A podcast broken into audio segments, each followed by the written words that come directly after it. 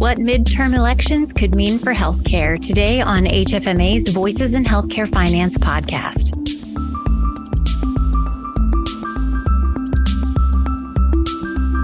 Hello, and welcome to the podcast. I'm your host, Erica Grotto.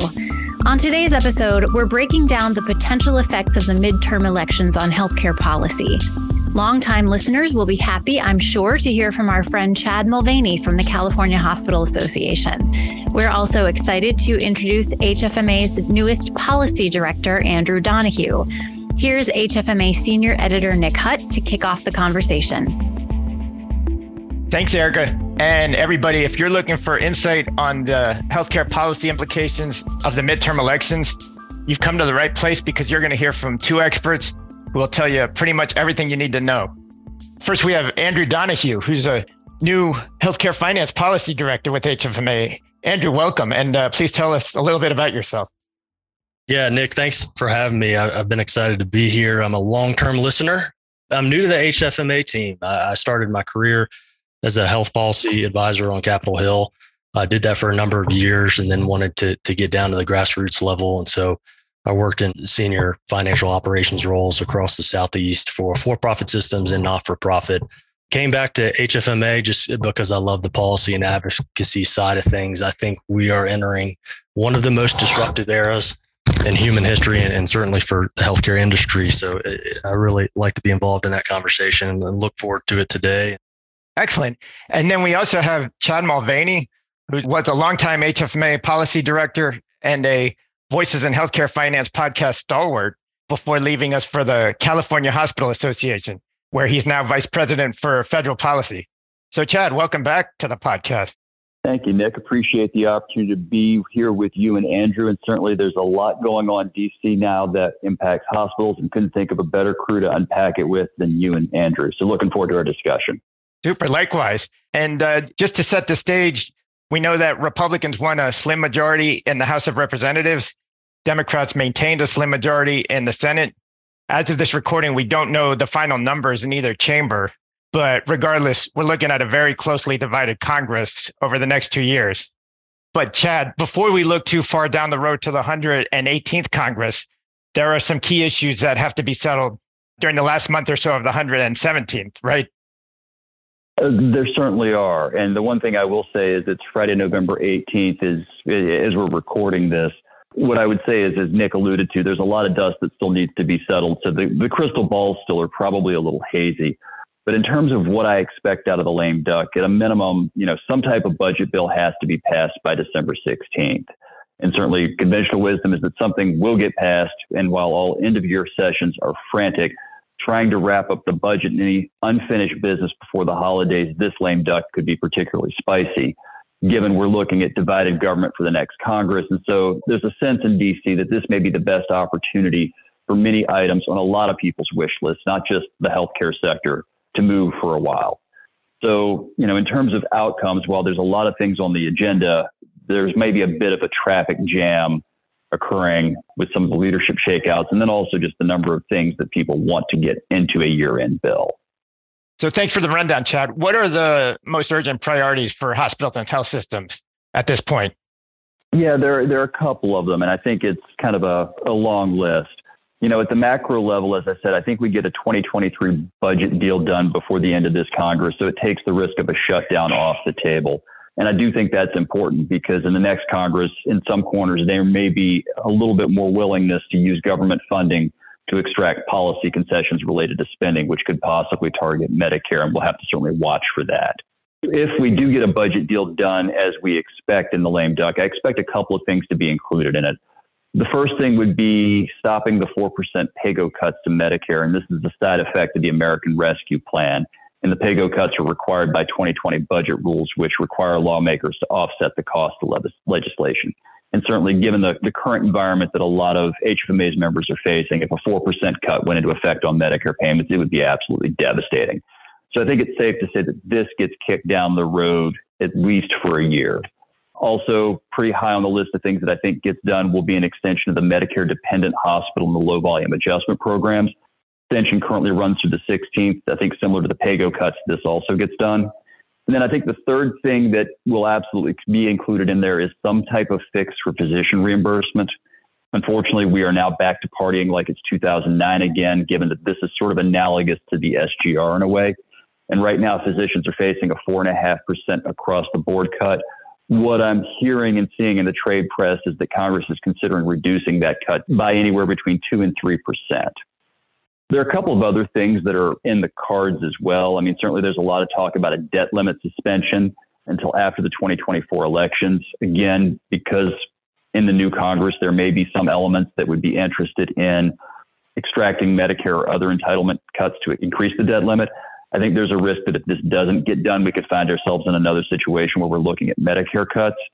So that's certainly something that people are interested in doing. However, I don't know how much time there is and whether the votes actually exist to, to get that done. Also important to physicians and folks in value-based payment models would be an extension of the 5% advanced alternative payment model participation bonus, which expires at the end of this year. My understanding is that the Senate Finance Committee staff are pushing to include it. However, the hangup, like everything in DC, is money.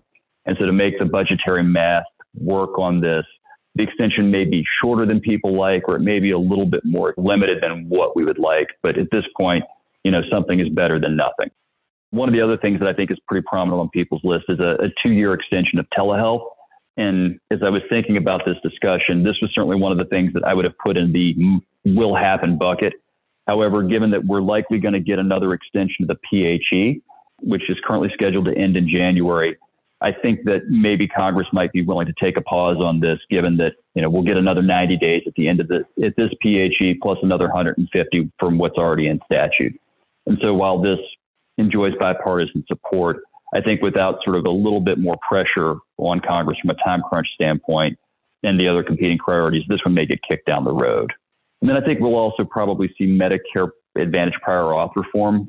You know, this could also end up riding, especially if CMS can get a rule out on prior auth reform, which would then lower the CBO score on this. And then those are sort of the, the big ticket items. There are a couple of other items that are also on the list, wish list that I know a number of stakeholders are pursuing, that us included. An additional safety net payment for hospitals. Um, and there are a couple of different models floating around that would provide much needed additional funds to safety net hospitals. You know, we've certainly seen with what's happened with Atlanta Medical Center in Georgia and other hospital closures these hospitals are now at risk, placing patients and communities at risk. So that's something we're certainly pushing for. Also, a, a Medicare temporary per diem or add on for administrative days.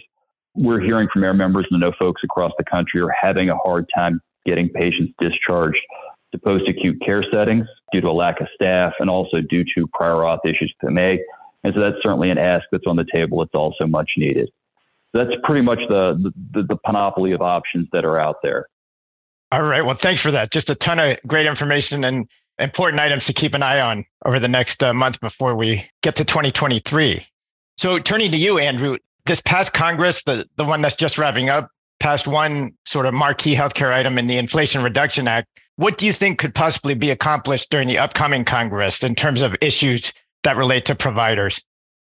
With the 118th, we're looking at the next two years. That's January 2023 through January 2025. And two years feels like a lot of time, but it's not as many legislative business days as you think. And particularly in the run up to a 2024 election cycle that's at least contentious from what we can see. So it's going to be hard to push significant health policy reform through in general, just for time. But there are two other realities that I, I want to bring up. And the first is kind of the political reality for Republicans. You know, healthcare policy has really kind of fallen out of favor with Republicans since 2018. Um, we all remember that's when they were pushing the repeal and replace of Obamacare, and that, that really failed and backfired for them in that election cycle. And they've kind of just left the issue off their agenda. McCarthy, he did establish a task force on healthcare called Healthy Future. And there was the Republican commitment to America, which was kind of the GOP's policy blueprint for healthcare in a Republican controlled House. But those are really scant on details. They kind of boil down to transparency, competition, health savings account, a little bit more of telemedicine, which is promising. But generally speaking, there's kind of a lack of focus for Republicans. And that's going to be exacerbated in the 118th Congress by an overwhelming incentive to politicize um, a lot of the oversight responsibilities that they'll have in the House. And that's not, you know, a judgmental statement. It's just a political reality. So we really expect a lot of the committee and Republican focus on the House side to be aggressive oversight of the first two years of the Biden administration. So we're going to do a lot of lookbacks. We're going to look at COVID. What were the origins of the virus? How did the Biden administration respond with the PHE? Where did all the dollars go? And for our members, really with the PRF funding, we really want them to, to really stay on top of their reporting right now and some of the audit requirements that may be coming. Going to be a lot of scrutiny on, you know, say school policies, how Biden responded to that with, you know, child nutrition regulations, relief money that went to the schools, lost learning from school closures. So that that kind of realm is where we see a lot of the focus. Also, the Affordable Care Act family glitch fix. Um, spouses, independent children of employees weren't able to get the equivalent coverage that that others were, and how the Biden administration fixed that is going to be a focus. Um, Republicans take issue with using executive action to contradict law. Um, also, impl- implementation of Medicare drug negotiations. The Inflation Reduction Act, as we all know, that's substantial reforms to our ability to negotiate with the pharmaceutical industry. Republicans are going to really want to scrutinize how Democrats evolve that because they have so many. It's really open ended. You know, initially it's a small list of drugs, and then it can grow over time, and it's the agencies that'll grow that. So Republicans are going to push back on that and highlight the harms to drug research. So in the House, it's going to be more of an offensive strategy. In the Senate, I think we're going to see a lot more defense. And that's because they're not in control of the committee agenda. They've already lost control of the Senate. And so from Republican senators, they're really looking at their electoral map in 2024 and, and they're excited. They see a lot of opportunity and they see a lot of vulnerable Democrats that are going to be up for reelection, like the Joe Manchins and the Kyrsten Sinemas. And so they're going to really want to put them on the spot and make them very uncomfortable. So it's just going to be throwing a lot of sand in the legislative gears. Um, so that's kind of the Republican political reality. What can Democrats do in response to that? Um, I think there's a lot of pragmatism and awareness that the legislative shop is, is a little bit closed for business. Biden's probably going to shift a lot of the resources and focus to the regulatory agenda and the executive powers that he holds you know, for a long time, healthcare has been central to the political agenda for Democrats. So, not only in the past two years with Biden, but for the decade before that, we had a lot of action that agencies now have to implement, a lot of laws that were put into place, and they've bitten off a lot. And so, there's a lot that these agencies need to chew. And I think Secretary Becerra said it the best with HHS. You know, finally, we can concentrate on trying to execute everything Congress gave us to do. And so that's kind of where Biden's going to be looking to score his points in the run up to the 2024 election is, is making his case in the regulatory side of things. So again, drug pricing, IRA implementation, interoperability and prior authorization that Chad mentioned, price transparency, good faith estimate provisions in the No Surprises Act, advanced EOBs, PHE flexibilities, and then just kind of the traditional stuff, the annual payment rules, IPPS, OPPS, PFS, we're going to have the next cycle of Medicare Advantage and Part D payment policy rules rolling out soon, updates to Medicaid managed care policies, cancer moonshot, the Advanced Research Projects Agency for Health. All these are kind of pet projects of Biden that he really think he can define his agenda on. Um, and then health equity across CMS programs and models.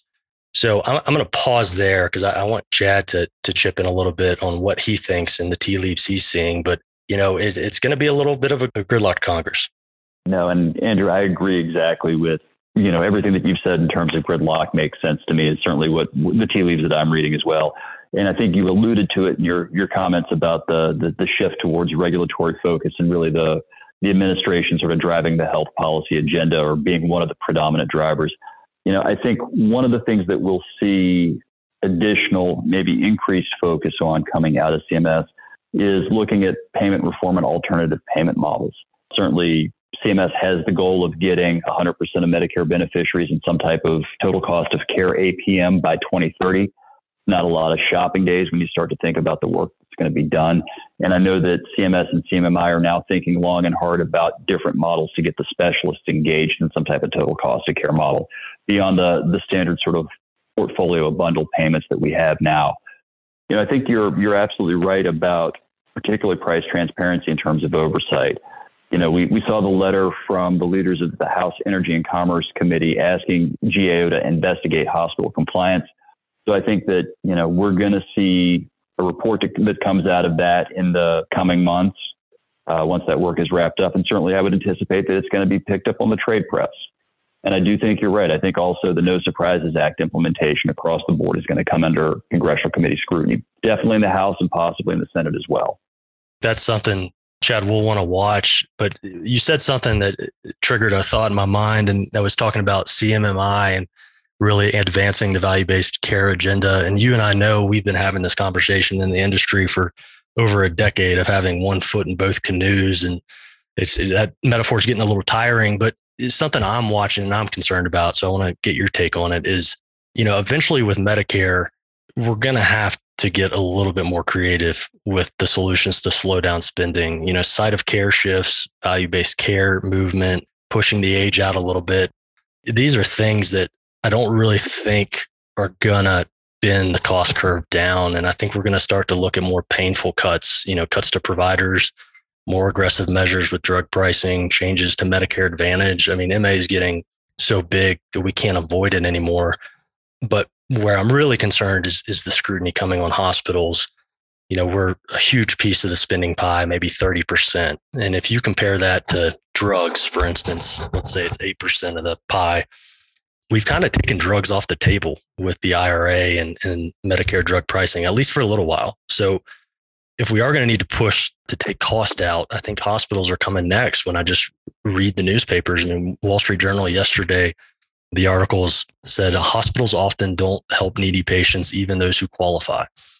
And I know there's a release in North Carolina, a lot of scrutiny over not for profit health systems making a margin on Medicare patients. Now, whether or not that was analyzed correctly is open to debate, but the scrutiny is really intensifying. Medical debt was on the Arizona state ballot. You mentioned price transparency, No Surprises Act. We've got questionable debt collection practices are being discussed. So, kind of the hero sheen with hospitals seems to be wearing off a little bit. And I was looking at some of the bills that are being considered. You know, in McCarthy's Republican healthcare task force, I said earlier, it was scant on details, but there was a proposal in it. And McCarthy gave Representative Spartz the nod to pursue this to really crack down on higher cost at physician offices owned by hospitals. She also developed a bill that she's going to try to provide more power over anti competitive behaviors with hospitals, giving the FTC more rights to pursue that. And um, she's breaking these bills apart so they can be slipped in to larger packages. She's not coming up with some comprehensive solution. And that concerns me. And in the Senate, you see Senators Tammy Baldwin, Democrat, and Mike Braun, Republican. They've got this bipartisan measure targeting anti competitive provisions of contracts between health insurers and hospitals. So I guess what I'm asking you, Chad, is just that the climate seems to be moving against hospitals in a way I haven't seen. I mean, are you feeling that, seeing that? You know, unfortunately, I think you are right the halo effect from COVID and all the really great slash heroic work that hospitals and the folks that work there did to save communities has really unfortunately come off. It didn't last anywhere near as long as it should have. And, you know, while hospitals are 30% of the Medicare spend, I think the challenge is that, you know, if you look at hospitals' Medicare margins and the percentage of patients treated by hospitals that are on Medicare, I mean, yes, they could cut hospital payments, but I think you're going to risk seeing a number of hospitals go bankrupt. I mean, certainly, even without significant cuts, just with inadequate growth rates on inpatient rates, on outpatient rates, you're already seeing hospitals struggle. And certainly, some of the ones that are, are more focused in safety net areas or in rural areas are really struggling financially. Um, so it's going to be a really sticky wicket for Congress to have, or really a challenging balance the Congress to solve. On the consumerism issues, I think you're absolutely right. Um, I think there is a higher heightened sensitivity to that. And I think we could continue to see more pressure on that. And I think a lot of that will come through the No Surprises Act. Um, and then the last piece, consolidation. Yeah, I think you're absolutely right. I think that there will be more emphasis on mergers. I think we'll continue to see a very aggressive FTC going out and challenging mergers in markets, which is also unfortunate because in a lot of instances, you know, the mergers do end up improving quality, improving outcomes for patients, helping patients access services that they may not have been able to get in their communities. And also, you know, just given some of the challenges that some hospitals are facing financially, you know, mm-hmm. they're going to need a partner to help with capital needs. They're going to have need a partner to help sustain operations and think about how you ensure that there is some care delivery system in a community that can't can't support it at this time. So it's again all very delicate things that if Congress rushes in and takes a an aggressive and maybe not as thoughtful approach, they could do real harm. All right. Well, so this has just been a fantastic discussion. My one big takeaway is that there are just a ton of things to watch for, and uh, we'll certainly be doing that over the next month and during the lame duck Congress and during the next couple of years. So thank you both, uh, Andrew and Chad. Great stuff. Thank you, Nick. Yeah, thank you, Nick. Always a pleasure to be here. Voices in Healthcare Finance is a production of the Healthcare Financial Management Association and written and hosted by me, Erica Grotto. Sound editing is by Linda Chandler. Brad Dennison is the Director of Content Strategy. Our President and CEO is Joe Fifer. The third report in this year's Healthcare 2030 series is out now. It's called Realigning Care and Coverage, and it's available at hfma.org. And if you want to talk to our team, we'd love to hear from you. You can email us at podcast at hfma.org.